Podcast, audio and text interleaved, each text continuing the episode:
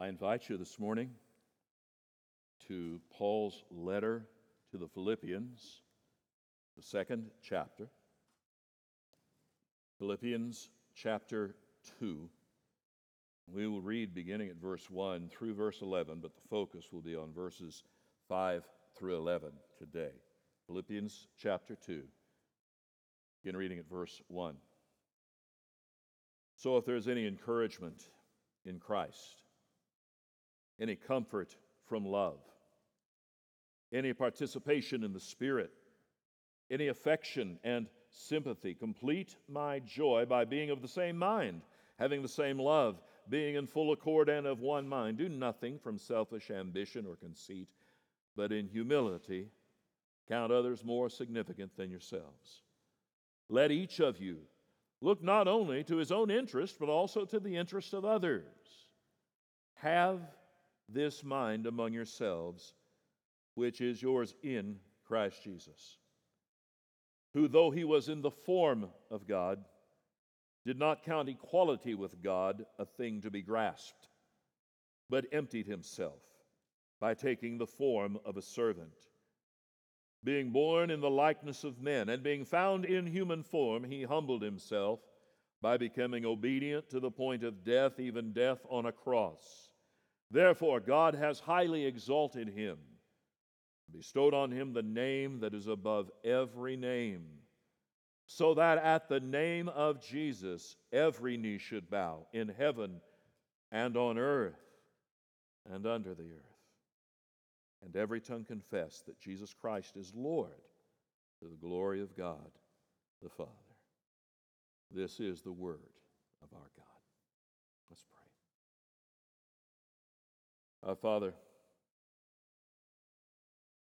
we rejoice to know that our sins are forgiven. We pray now, Father, that we would grasp more fully why this is so. May we glory in Christ Jesus, in whose name we pray. Amen. We have considered from our proposed confession the Scriptures and God and man. And now we come to the fourth article of our proposed confession, salvation. We believe that the salvation of sinners is wholly of grace, through the mediatorial offices of the Son of God, who by the appointment of the Father freely took upon him our nature, yet without sin. He honored the divine law by his personal obedience, and by his death made a full atonement for our sins. Having risen from the dead and descended, he is now enthroned in heaven, by uniting in his glorified person the greatest sympathies with divine perfection. He is in every way qualified to be a suitable, compassionate, and all-sufficient Savior. The paragraph covers so very much in a very short statement. You could convert it, if you would, to something of a catechetical approach, a question followed with a multi-part answer. The question would be, how is the gracious salvation of sinners accomplished? The response, through the mediatorial offices of the Son of God. He freely joined humanity to his deity, yet without sin.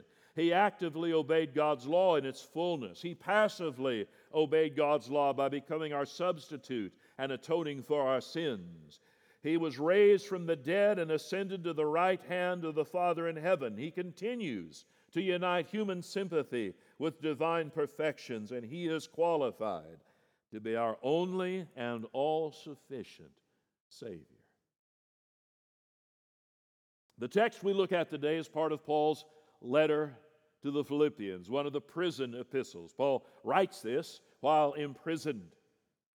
A letter that begins with Paul admitting that there are those out there who were glad he was imprisoned. They didn't like him. There's a conflict. And out of that, Paul does something, I think, extraordinary in that he says, you know what? They preach Christ, I preach Christ. As long as Christ is preached, I'm good with that. Now, folks, that's a generosity of spirit that is a little difficult to imagine, and a generosity of attitude that's extraordinary, that, okay, I'm in prison and they're glad, but as long as Jesus is preached, I'm good. It's a letter that includes a vigorous defense of the gospel of grace in the 3rd chapter. It's a letter that pleads for unity. You see in the early part of the 2nd chapter, you see it again in chapter 4, where he pleads with 2 women in particular to be reconciled to one another. So it's a letter that is kind of built around some conflicts in an early church setting there in Philippi. And yet, in that context of that kind of a letter, the word that shows up as much as any other word, in fact, more than most, is this: joy and rejoice. Now, how is it that in the middle of a letter that's addressing church conflict, that Paul over and over again talks about joy and rejoicing? It is because of the Christocentric nature of Paul's outlook. He is centered on Christ and what Christ accomplishes.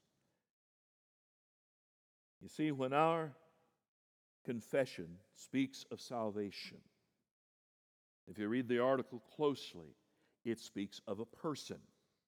Not primarily about an idea or a way of living or a list of rules or anything else, but rather about a person.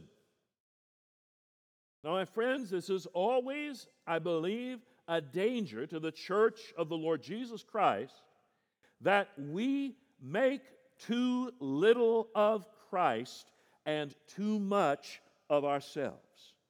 Over and over and over again. Too little of Christ, too much of us. If you don't focus in the right place, bad things happen.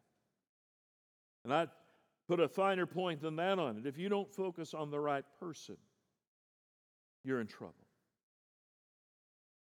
Salvation is entirely found in the person and work of Jesus Christ.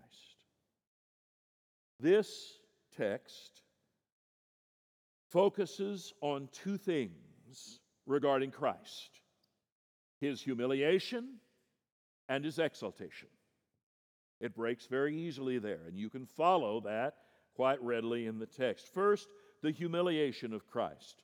From verse 5 through verse 8. Verse 5 is the exhortation. Have the mind, this mind among yourselves, which is yours in Christ Jesus. By the way, this mind, if you're a Christian, actually belongs to you already. This is already part of the work of regeneration of the Spirit of God changing you.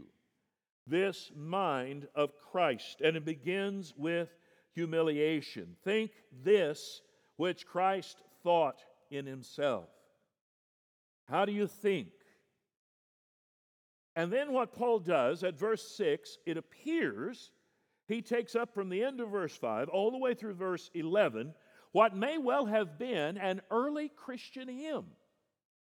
Now, we're not sure if this is something that under the inspiration of the Spirit Paul composes in the moment as he's writing this letter to the Philippian Christians, or if rather it was one that was current, kind of a song of confessional statement that was used in the early church. Both its form, its meter, everything about it seems to indicate it could quite well have been an early Christian hymn. And so it begins first in his humiliation with speaking about attitude. Though he was in the form of God, he did not consider or count equality with God a thing to be grasped. The master became the servant. Deity takes on humanity. When it says he was in nature or form, the word there is morphe. Anthropomorphic comes out of it. Made image of man, picture of man. It means to possess inwardly and display the very nature of something. Here is Paul's declaration. The second person of the Trinity is truly God. But he did not count that equality with God a thing to hold on to and never turn loose of for the sake of others. When he uses the word equality, it's a funny little Greek word, isa. I-S-A. It's the word for you mathematical sorts from which we get a description of a particular triangle, the isosceles triangle. And an isosceles triangle, for those of you who have forgotten, and that may be many of us, it is a triangle with two equal sides. He did not count his equality with God, referring to his state of existence, as something to be grasped. He didn't consider it as something to use purely for his own advantage. He took action. Here's the beginning, the attitude. He is God, but he is willing to turn loose of that glory for the sake of others. Here's the action. He made himself nothing, emptied himself by taking the form of a servant, being born in the likeness of men, and being found in human form, he humbled himself by becoming obedient to the point of death, even death on a cross. Now, what did Paul mean when he said that the Son of God made himself nothing? Now, some say what it means is that he gave up some of his deity. Wrong. Okay?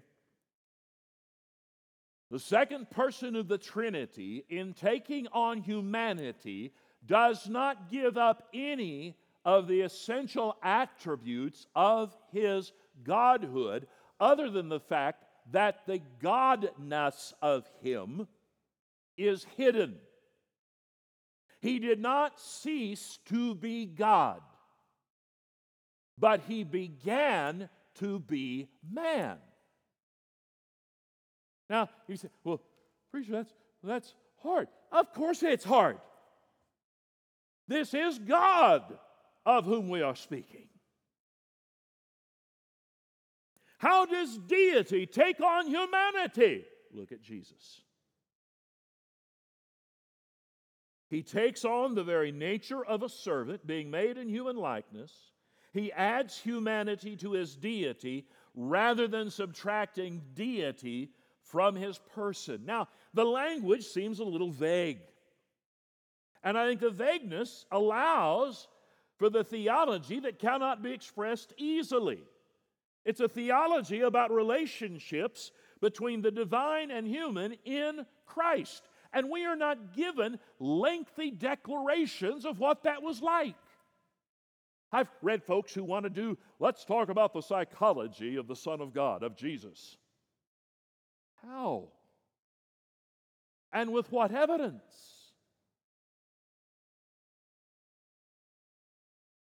Let's be careful that we don't try to delve into things that are deeper than what we can possibly take in. He existed originally in the form of God, but at a specific point, he became human. Paul will describe it this way in 2 Corinthians 8.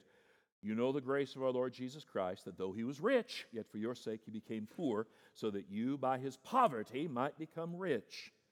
The description human likeness stresses Jesus' humanity. This was not a way of saying Jesus wasn't truly human, but rather a way of saying he was truly human, but there's more to the story. That seventh verse, in many ways, would be a fine Christmas text. He emptied himself, taking the form of a servant, being born in the likeness of men.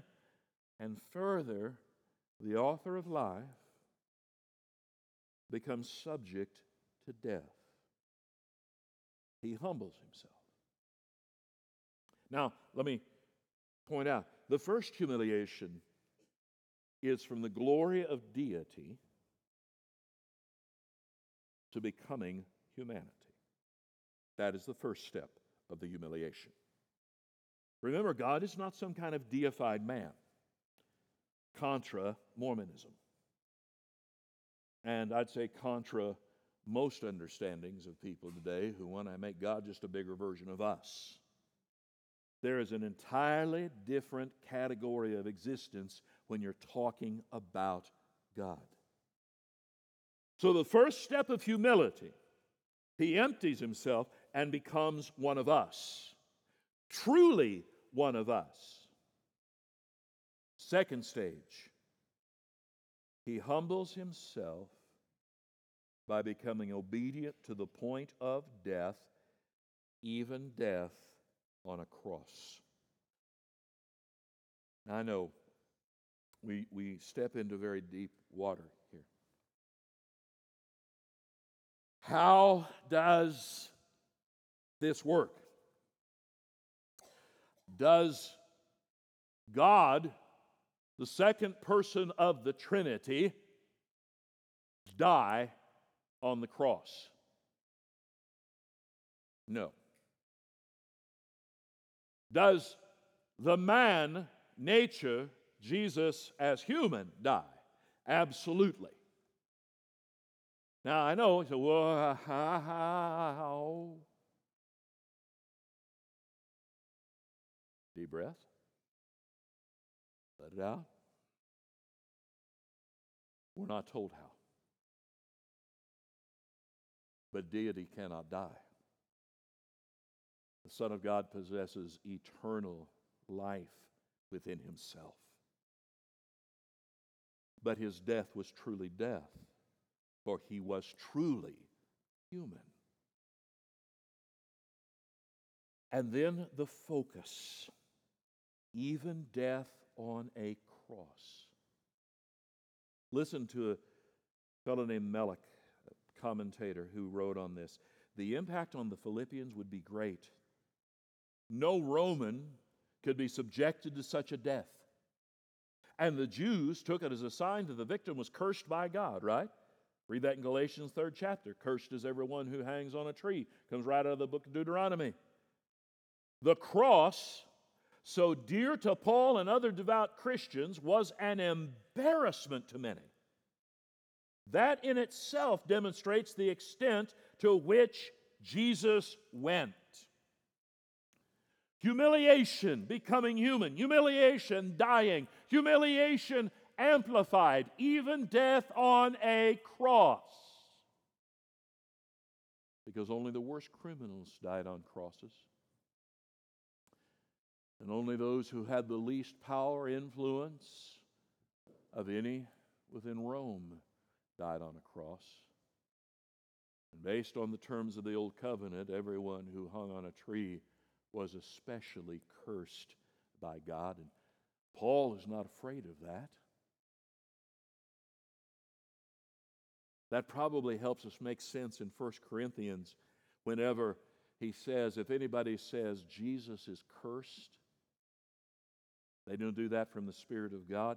Because I can just imagine, think of this, Paul preaching to a Jewish audience, the coming of the Messiah, this Messiah Jesus, right? And he's come and he's arrived, and here's how he accomplishes his work of salvation. He dies on a cross, and somebody in the crowd says, then he is cursed. Cursed is everyone who hangs on a tree. Now that's true, but true only as the substitute for sinners. My friends, Christ must be seen in all of his glory, descending in humiliation, leaving his glory behind for the sake of sinners. It was Richard Sibbes in his book, The Bruised Reed. Christ came down from heaven, emptied himself of majesty and tender love to souls. Shall we not come down from our high conceits to do good to any poor soul? Shall man be proud after God has been humble? After we are gained to Christ ourselves, we should labor to gain others to Christ. Holy ambition and covetousness will move us to put upon ourselves the disposition of Christ, but we must put off ourselves first. My friend, we must have a Savior who steps into our world. James Boyce put it this way: if a fellow's drowning in the ocean, he might have intended to take swimming lessons, but before he can do that, he needs a lifeguard. Right? When you're drowning, all the intention of good things and swimming lessons aren't doing you a bit of good. You need a rescuer. We drown in our sins. We need a Savior who will reach down to us. The writer of Hebrews says it was fitting that he for whom and by whom all things exist, in bringing many sons to glory, should make the founder of their salvation perfect through suffering. Hebrews 2:10. Christian, have you grasped the beauty of this? I like the way Jim Elliff put it. All the toxic waste of your life has been dumped on Jesus Christ, and he has really made propitiation for you.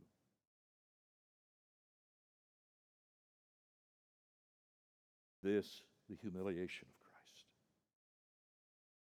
Now let's consider for a moment the exaltation of Christ.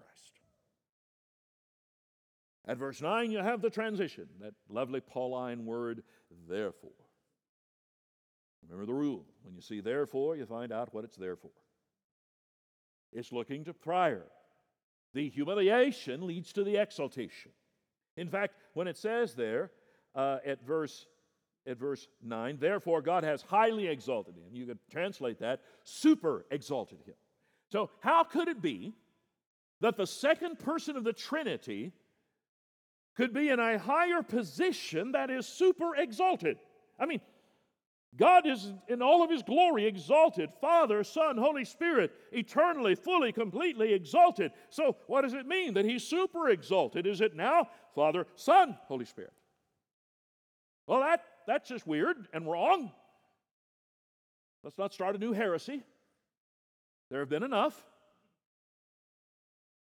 It is talking about the elevation of Jesus in his humanity in a position more than ever before, recognizing he could be no more God before or after, but the exaltation of humanity. This, to me, echoes back to what we read last week in the 8th Psalm. You made him a little lower than the angels, and yet you have exalted him to this place.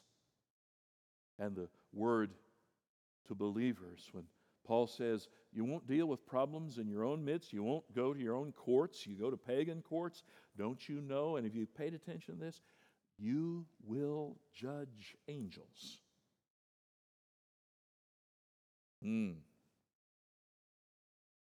That at the name, and I love this part of it as you keep going into that 9th verse, bestowed on him the name that is above every name.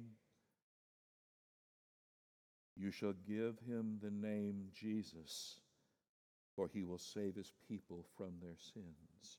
The name Jesus, as it is connected to the incarnate second person of the Trinity, is the highest name.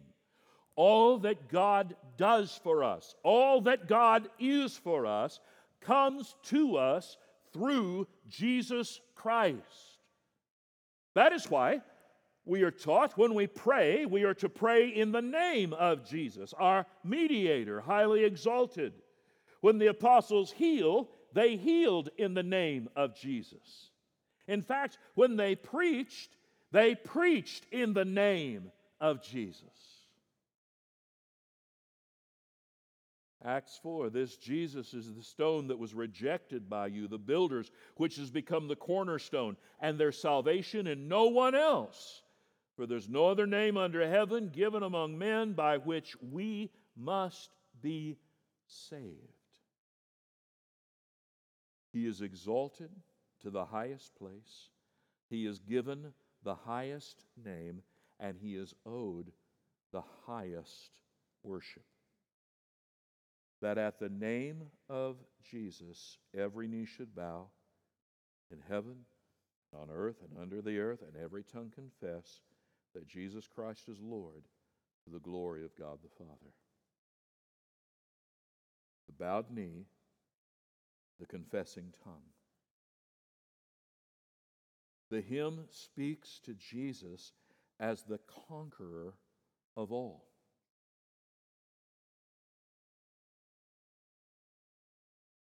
First Corinthians 15, then comes the end, when he delivers the kingdom to God the Father after destroying every rule and every authority and power. For he must reign until he's put all his enemies under his feet. The last enemy to be destroyed is death. For God has put all things in subjection under his feet. But when it says all things are put in subjection, it's plain that he's accepted who's put all things in subjection under him. In other words, the Father's not subject to it. When all things are subjected to him, then the Son himself will be subjected to him who put all things in subjection under him, that God may be all in all. The author of Hebrews does it this way. We see him who for a little while was made lower than the angels, namely Jesus, crowned with glory and honor because of the suffering of death, so by the grace of God he might taste death for everyone.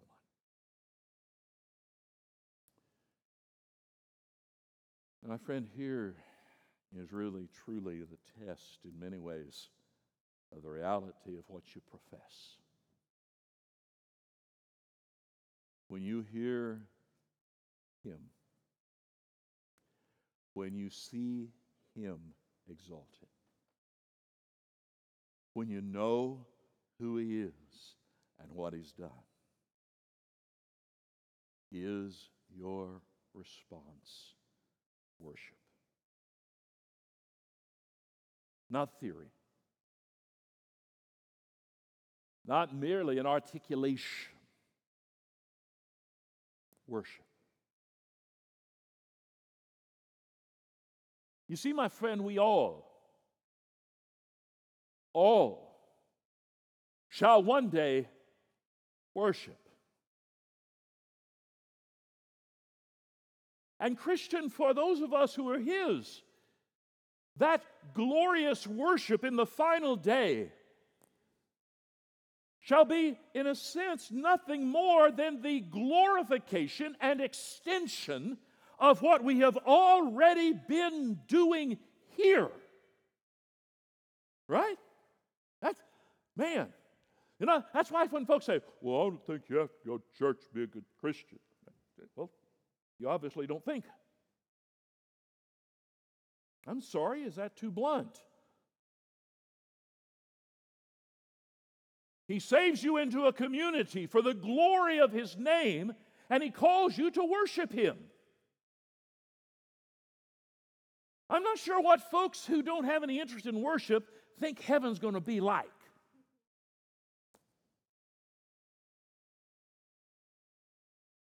But my friend, for us, the day will come when the trump shall sound.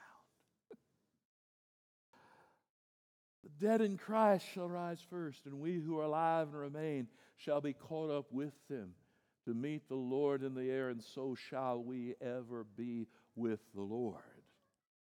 And that shall be the time of the confession and the bowing of the knee. But let me point out another facet of this that I call on you to hear.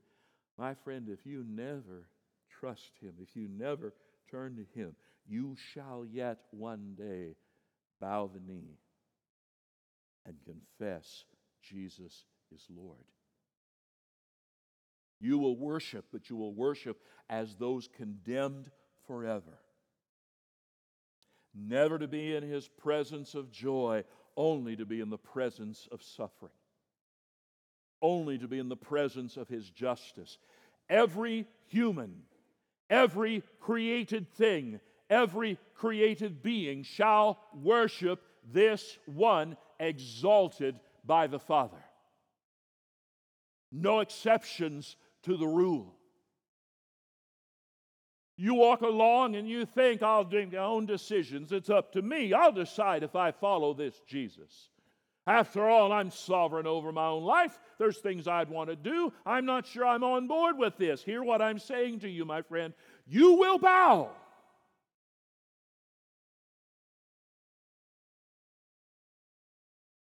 You may either bow now for everlasting glory with Him and the comforting work of His Spirit in your life, to know you're reconciled to God, or you will bow then to your eternal damnation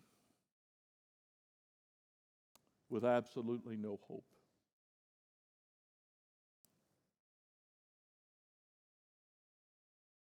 Christian, do you see this? I found this quote from Spurgeon. I haven't found the location, but it sounds Spurgeon-esque. I'm going with it. If he didn't say it, somebody else brighter than I did. And I love this. If our sins be mountains, His love is like Noah's flood. Whoa. Now, if you're not sure about the reference, remember Noah's flood covers all the mountains, even the tallest ones. Now, got the imagery? My sin's like mountains. His grace, His salvation, His love is like Noah's flood.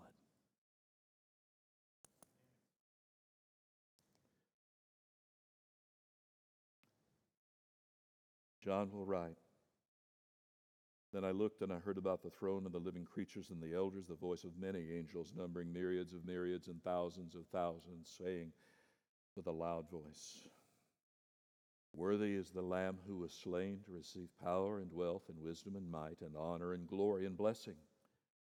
And I heard every creature in heaven and on earth and under the earth and in the sea and all that is in them saying, 'To Him who sits on the throne and to the Lamb be blessing and honor and glory and might forever and ever.' And the four living creatures said, 'Amen.' And the elders fell down and worshipped." Christian, let us echo the chorus of the living creatures, the elders, the angels.